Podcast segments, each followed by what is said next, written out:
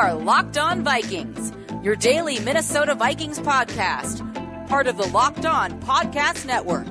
Your team every day.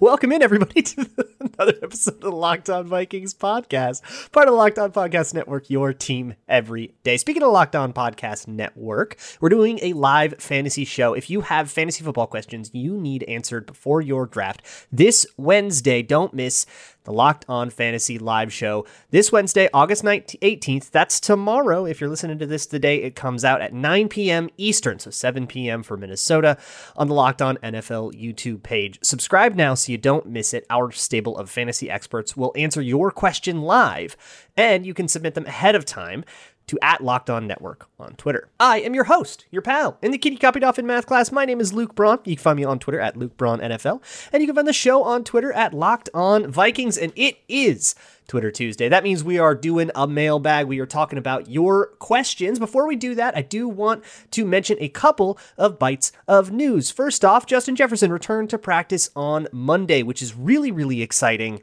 He didn't do a lot of work. He was, I, I, guess you would call him limited, where he did all the individual stuff and only a little teamwork, but some teamwork is good. Uh, that's a, a good step. I don't know if he's going to be ready for the second preseason game. Probably wouldn't put him in, wouldn't play him in it anyways. Um, I probably wouldn't play him in any preseason games, just considering, you know, you don't want to like re aggravate or whatever. Uh, but seems like on a really, really good track to be done comfortably by week one. Also, the Vikings made a couple more cuts. So on Sunday, they made a couple of cuts. They cut Turner Bernard, kind of deciding the long snapper battle, and they cut Jordan Brailford, who had a pretty bad day and was pretty buried on the depth chart um, at, at, edge rusher. Um, they made a couple more here. They moved or they waived injured both Blake Proehl and Riley Patterson. Uh, so both of those guys, obviously Blake Proehl is probably going to go to IR. And he's not going to get waiver claimed, and I don't think Riley Patterson will either. So both of those guys could go to IR. They have to clear waivers first, but I kind of doubt that's going to be an issue. Um, so that leaves the Vikings at, by my count, 86 players. And by, I think, 4 o'clock Central today, by sometime this afternoon, Tuesday afternoon, the 17th, they have to be at 85. So one more guy at least has to get cut. Um, they are currently carrying five quarterbacks. They've got, you know, the I tweeted about it. Everybody wants it to be Dakota Dozier. I don't know if it's going to be Dakota Dozier. Like, I would definitely support that because it would give Wyatt Davis second team reps kind of by default. And I think that'd be really good for him. And I don't think Dakota Dozier is going to make the team. Um, but I mean, if they wanted to like cut, you know, Danny Etling or whatever, so they don't have five quarterbacks, that's probably fine too, or somebody else that feels redundant, you know, one of the corners or something like that. But they got to get down to 85. We'll see what happens. We'll talk about it tomorrow. But in other injury news from Monday's practice, Tyler Conklin left early. Um, don't really know what the deal is there. Um, but other non participants are Anthony Barr, Chad Beebe still not participating, uh, which I don't know if that means that his absence from Saturday's game wasn't actually merit based, but maybe he was hurt or something. Uh, Christian Darrisaw still not going, Kene Nwangwu still not going, Nate Stanley still not going, Myles Dorn, Dede Westbrook still, James Lynch, Troy Dye, and Cam Smith. Pretty long list of, of banged up guys, uh, especially guys like James Lynch and Cam Smith that are like really, really, really need to kill it to, to get on that roster. Really sucks sucks for them to stay out. Uh, but that's going to do it for the actual news. So let's move on to the mailbag. Of course, if you want to submit questions, we do this every single Tuesday. So come on down. You can submit them to me anytime at Locked On Vikings on Twitter, at Luke Braun NFL on Twitter. You can send an email to Locked On Vikings Podcast at gmail.com. There's also a Google form in the show notes if you'd rather do that. The first one comes from JV Swaps who asks, You were disappointed by Kellen Mond's debut, so realistically, what would you like to see from him in the next few preseason games? What would be a good preseason for him? So, yeah, I was disappointed by Kellen Mond's debut, not because of the mechanical problems he had. His throwing mechanics were all off and kind of messed up, and his footwork wasn't there, and the timing was off. I expected all of that. That's, you know, first game. This is the way he was at A&M and it all got worse because he's thinking more and that's all kind of part of the development arc. Sure, all that stuff can be kind of ironed out over the 2 years he's going to have to develop or however long it is. Um, what I want to see is a more diverse playbook. I just want to see him operate more plays. I want to see him operate the offense like Jake Browning operates the offense and be a guy that can, get, you know, come in and uh, ability be damned. Just get the guys to the line and call and have them all know the play call. And that was not something that happened on uh, on Saturday against Denver. There were confusions. Uh, there was a screenplay where only one guy actually did the screen blocking right, just the center, and everybody else had the wrong idea. There were receivers running the wrong route. There was all sorts of uh, like problematic stuff in terms of just getting the team from the huddle to the line of scrimmage, not to mention the problems they had in the two minute drill, get that operational stuff down. I, I think that's something that I would be a little more pleased with. And also, it would mean that the kind of super limited playbook that we saw Kellen Mond running wasn't because Kellen Mond could only run those plays. He actually could have run more plays, but maybe the Vikings were just trying to focus on evaluating the O line running game and stuff like that. And they just decided to use the first preseason game for a weird reason or something. And we could evaluate that decision, but it would be cool to see that it wasn't actually a referendum on Kellen Mond's grasp of the playbook. I'm just really worried that it is. That's my biggest concern. Jimothy says, I realize Mond likely had a limited understanding of the playbook, but does but that does not justify how conservative the play calling was, especially during the two minute drill. Zimmer wasn't shy about his frustration, but they gave him no chance to succeed. Why? I think you answered your own question, right? Uh, the the play calling was if, if he had a limited understanding of the playbook, if he only knew the conservative plays, you can't call plays he doesn't know. If he doesn't know where the timing is supposed to be, if he doesn't know where the ball is supposed to be, and he's just like confused and watching, I mean, it's it's not like Madden where you can just like wing that. You got to know what the play is, and if he doesn't know the play, he doesn't know the play. Um, but also, I think it's in a preseason game. I think conservative play calling is fine if you're just trying to drill those. You're practicing the plays you want to practice, and those ones require more precise timing, and therefore you probably got to run them a little more. Whereas the deeper ones are a little bit more of a feel it out thing. You know, if it's a go ball, you're just kind of trying to get a, a feeling for how that guy runs. And I don't think that requires quite as much rehearsal um, it requires a lot of chemistry and a lot of practice together and stuff, but I don't think it's as orchestrated as some of these timing based things are. I have a whole bunch more questions that I want to get to, but first I want to talk to you about Grambling. You can Gramble at betonline.ag. The Vikings currently standing at two and a half point favorites against the Indianapolis Colts. So if you are super dooming, you can bet on the Colts plus two and a half. You get two and a half points on that. Maybe uh, hedge emotionally a little bit. And if the Vikings get blown out again and it's this total disaster, at least you made some money. The over under for that one's also 37 and a half, which is a really low over under, but it's also a preseason game. So those are kind of, those are all going to be way lower. Uh, if you want to bet on that or any other game or any other sport or award shows or reality TV or anything, you can go to betonline.ag. They're your one stop, stop shop for all things Grambling, golf, boxing, martial arts, and all sorts of crazy stuff. If you have not made an account at BetOnline yet, that's no worries. You can make one for free, and it takes like two seconds to do that. And then you make your first deposit. You can enter promo code Locked On L O C K E D O N, all one word. You get a fifty percent welcome bonus. That means if your first deposit is say three hundred bucks, BetOnline will slap one hundred fifty bucks in free play money on top of that. That is so much free Grambling money just for entering Promo code locked on at betonline.ag, your online sportsbook experts.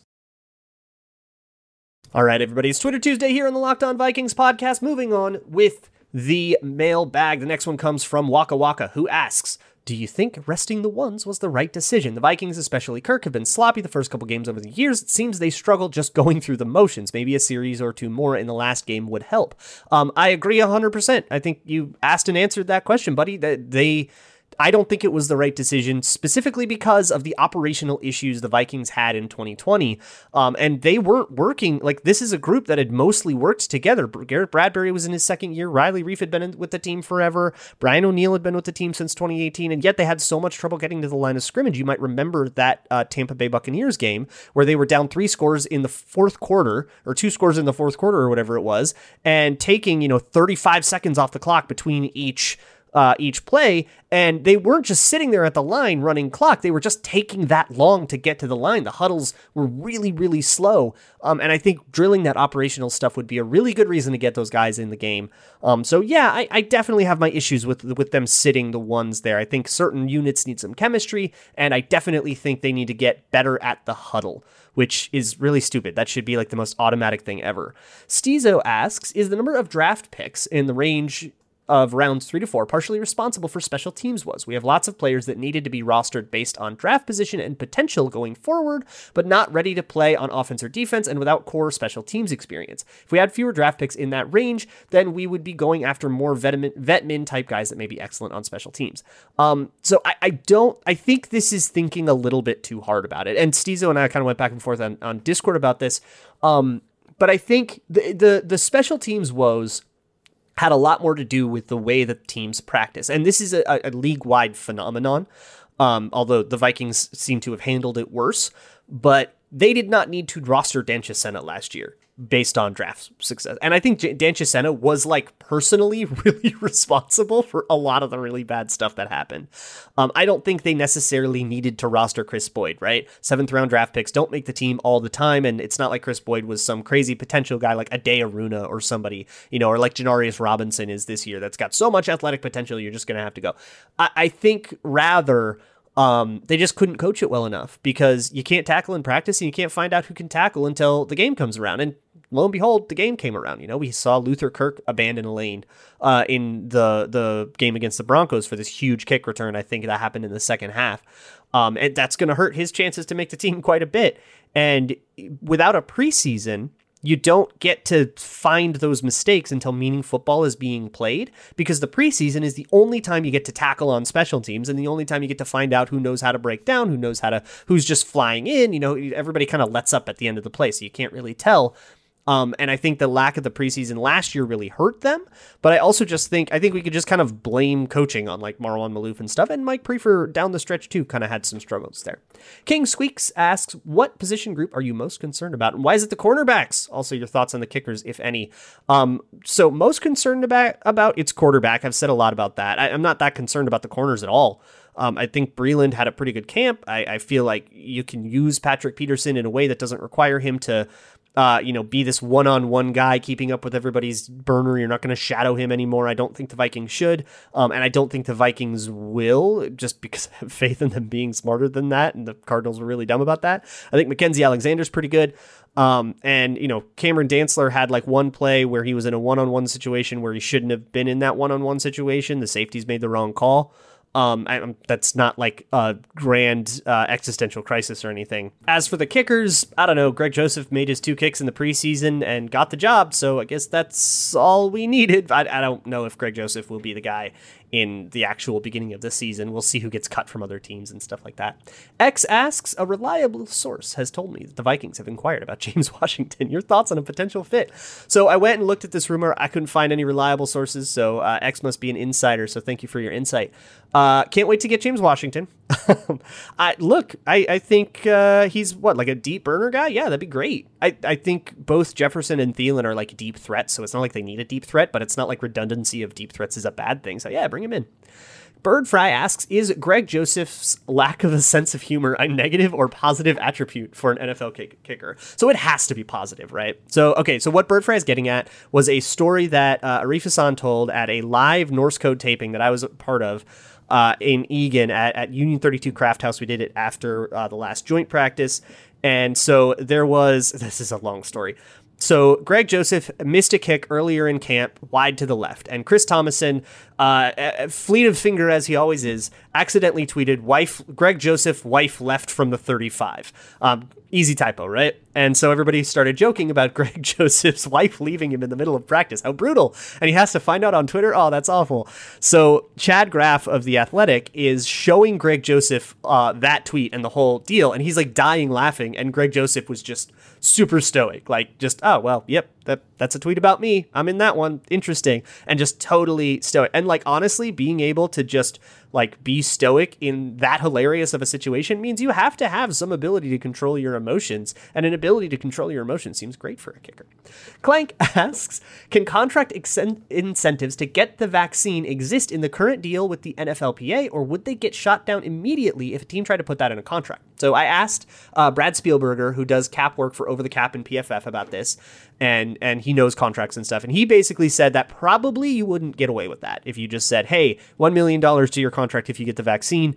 Um, NFLPA probably wouldn't go for that. I don't think there's really a way to put that in a contract. I, I don't think that would fly, but you can kind of functionally do that. You can do things like per game roster bonuses, where hey, you get hundred thousand dollars uh, every you know you get a two million dollar roster bonus, and it's divided into seventeen parts, and you get one part of it for every game that you start in, um, or every game that you you know are active for. And if you're inactive for games because you get COVID because you weren't vaccinated, that's your money and you lose it, and that's sort of a backdoor way to put in the contract, like in spirit, the thing you're kind of driving at. Got a bunch more questions that I want to get to, but first let's talk about your car. Your car is very important, and if you don't take care of things when they come up, they only get worse down the line. So if you're getting a funny noise or something, take it in, get it looked at. And if you're a do it yourself kind of person, you need some car parts, go to rockauto.com for those. You can get your car parts from like a brick and mortar auto shop, whatever, but you'd have to research what brands work with your car. They're going to upsell you because they're a retail joint. Don't mess with any of that. Go to rockauto.com. They've been doing this online for like 15 years. They're a family company, they're taking care of you, and they're not selling you cheaper versions of parts. They're selling you the same parts from the same factories and the same everything. They're just selling it to you for cheaper because you're cutting out the middleman of that retail brick and mortar auto parts store. Just enter your make, your year, and your model, and Rock Auto will sort through their expansive catalog of every car part that they have, and they'll make sure they're suggesting things that are compatible with your car. You pick your option, you go check out. At checkout, there's a How You Heard About Us section, and in that, make sure you let them know that Locked On sent you. If you don't, the bunnies will work their way up to the lighter treasons. Rock Auto, amazing selection, reliably low prices, all the parts your car will ever need. I also want to talk to you about daily fantasy. I do not like daily fantasy. I always just feel so fruit. I feel like I'm buying a lottery ticket or I'm entering a, a, a fruitless sweepstakes when I go in and I see a million people all have their lineups. Uh, how am I supposed to get the best lineup of all of that? But DFS on Stat Hero is fixing all of this. It's the first ever daily fantasy sportsbook that puts the player in control and it puts winning within reach. You name your stakes, winner take all. Stat Hero shows you their lineups and dares you to beat them. It's you versus the house, head to head, one on one. You have the advantage. Stat Hero is showing you their lineups ahead of time. No one else does that. You're in total control. Stat Hero is DFS the, ma- the way it was meant to be one on one player versus the house. Play Stat Hero now and change the odds. Go to stathero.com slash locked on, sign up for free, and right now you can get three times back on your first play. That means they're giving you a 300% match. That is unheard of. Go to stathero.com slash locked on. That's stathero.com slash locked on. Moving on with the rest of this mailbag. Next one comes from MJ Burke, who asks Can we assume anyone who sat preseason week one is safely on the roster? Um, I definitely would not assume that. Uh, most of the people who sat, you probably already knew that about, right? Like the Anthony Barrs and Danielle Hunters of the world. But uh, there are a few players that were kind of interesting. Chad Beebe sat, seems like he was hurt. Um, Nick Vigil sat. He is just currently in the lead for a job.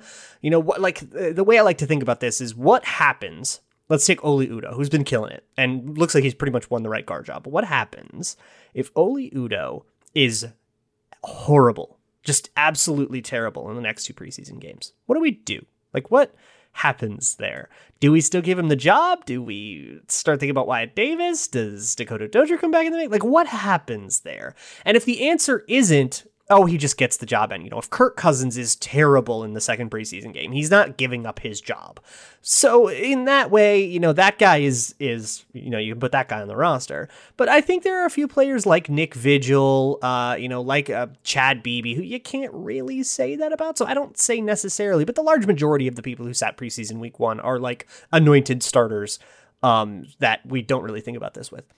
Kyle Slaby asks, You said Wyatt Davis had a lot of ups and downs. I know offensive linemen are generally play- praised most when they play consistently, even if they lack elite plays. Were the valleys in Wyatt's play correctable? And if not, are they bad enough for him to be unstartable? Um, I, unstartable. I don't know. It's hard to say because he was going up against threes, right? So I think the idea of like trying to decide whether or not you should start him on this is probably not the best uh, referendum. But if you want to look at like the problems that he had, um, he gave up his chest a lot and he did not have very good hand fighting ability. Um, and if I remember, oh gosh, I think that was something I didn't like about his tape that he didn't really hand fight and he kind of gave up his chest and he kind of let his pads get up on him, let his posture get too high on him, and then he would kind of give up leverage that way and he'd have to go, you know, anchor and he could anchor, but he would have given up a lot of space and that's just not great. That's kind of what happened in uh, the preseason game. Now, when it came to run blocking, he was moving people forever. So you're already kind of getting to this point where, well, maybe you know this facet is worth that facet. The kind of the Garrett Bradbury math you start to do, um, and so there there's something there. But I, I definitely think all that stuff is correctable. It's all just a matter of reps and getting practice and kind of getting the the right muscle memory and all that stuff. And that might take a little while, but that's the deal with rookies. Guys come out of college with problems, you got to go fix them. Um, and in the meantime, Oli Udoh's been playing great, so there's not a lot of pressure for this. So I don't think Wyatt Davis will start unless we go back to that aforementioned scenario where Oli Udoh just like tanks a couple games. Uh, Skoal Vikes, but it's S K O A L like the like the tobacco. Says will Mond beat out Browning? for QB2. Uh, no. No, I don't think so. Uh, Mond would have to uh, make a take a huge leap forward in how well he knows the playbook. Um, and all that stuff Zimmer's saying about how he has to play faster and all that stuff, that doesn't get fixed overnight. And it doesn't have to. That's never been the the plan for for Kellen Mond. Or if it was, then that was pretty naive. Patrick Wisdom fan account says how many RBs will make the team? I'm to not count fullbacks in this. Obviously, you know, you CJ Ham, counter, count him or don't. Uh, so Dalvin Cook, Alexander Mattison, and then I think Nwangwu and Abdullah. I think four. I think both of those guys make the team. Um, I, I don't think AJ Rose makes it. I think he lands on the practice squad if somebody else doesn't claim him through waivers, which could, could totally happen since he was kind of a story of the game. Um, but I, I think those are your four. Mike Zimmer's belly bulge asks, I realize the Vikings are going to cut roughly two thirds of the players we saw on Saturday, but how likely do you think it is they pick up a significant number of players from waivers, free agency, or trades? And if so, where do you think their focus would be? Um, I, I could see them bringing in some guys from waivers. I could see them bringing in uh, specialists of any uh, any ilk. Like they could bring in a punter, they could bring in a kicker if they're not happy with those guys. I would love to see them bring in a quarterback. I do not think they will. Um, of course, you know, they've probably got their eyes on a number of people. You know, the Vikings have a pro scouting department that probably has a grade on every player out there um, that, you know, is, is possibly going to come. So when a guy gets cut, they can go through that list and see if they're high on anybody. Um, typically, if you're getting cut, other teams probably aren't that high on you either. Uh, so that's why it doesn't happen like all that often. But hey, there's always a, good handful of waiver claims that come and swap, swap around, swap teams um, when cut down day comes, and that's part of the fun. So sure, yeah, they could bring in a handful of guys. Elitist pool guy says, has Alexander been practicing outside at all? Who is outside CB4? Um, no, he is not. Alexander hasn't at all. So if CBs one, two, and three are Peterson, Breeland, and Dantzler. Um, then the fourth guy is probably a competition between Harrison Hand and Chris Boyd, and I think that's close, uh, like really close actually. I think Harrison Hand had a better ish camp than Chris Boyd did. I think Chris Boyd kind of got beat a lot in camp, but Chris Boyd just had a great preseason game, and Harrison Hand had a meh one. So I think he maybe made up that ground. So I think it's a close battle. It's one of those two guys, though, probably, unless something really crazy happens. Which brings me to the next question. JC Goosen asks, well, who do you have as the biggest shocker making the 53 when all is said and done? If you say Dozier, I will have a mental breakdown. Um, I, I, seriously don't think Dozier makes the team. I just can't see anything in the way that he has played so far to justify that. Um, if if he makes the team, we riot. I think uh, I think a shocker would be Drew Samia. I think most people have written him off, but he had a decent preseason game. I think there's a chance there. Probably Blake Brandel, though, who I don't know if we're going to be that surprised anymore, but that's a huge shocker if you went back in time and told somebody about that, say, three weeks ago. Um, KJ Osborne, I think, kind of falls in that category too. We all expect it now, but that kind of was a shocker. Um, and it's kind of already become obvious that it's going to happen. But for more uh, current shockers, one we don't expect now. Maybe James Lynch. I don't think he would be on my 53 right now if I did one. Um, but I, or Blake Lynch too. I don't think either of those guys would be on my 53, but I think they have a decent-ish chance. Maybe Ryan Connelly, who I think is making a huge push. You know, the, all those linebackers at the bottom are really difficult to predict, but maybe one of those guys. Observed Idiocy says regarding a team having to forfeit a game due to COVID if it is unable to play, what determines that a club is, quote, unable to play? Like what criteria and who makes that determination? Um, so I, I don't know who makes that determination, probably some league official. Um, but I think, I don't think we're going to get to this point ever. If we didn't get there last year, I definitely don't think we get there this year, considering that even the least vaccinated team, Vikings, uh, is is like over seventy percent vaccinated. I think at this point, so it's really difficult to have the kind of outbreak that would cause you to have. Uh, like not enough players to field a team, and that's what it would require. So two two things: either oh my goodness, we only have 10 healthy players. We totally can't field a team, right? Like something really extreme like that. I don't think that's possible anymore. Um, even with breakthrough infections and stuff, it just doesn't spread the way that it does um, among unvaccinated people. Um, and uh, then there is the you are a danger to the team across from you. So this is the big controversy last year. You had, um, you know, Kendall Hinton starting a game for the Broncos, but then you look and it happens to the Titans, and oh well, they'll reschedule that one, but not the well. That's because if quarterbacks played in the Broncos game, or like because that you know you can sit a number of players and be confident that the outbreak was contained with the Denver one, and same with the Vikings one that they had this camp if they had to have a game that day that outbreak was contained to the quarterback room.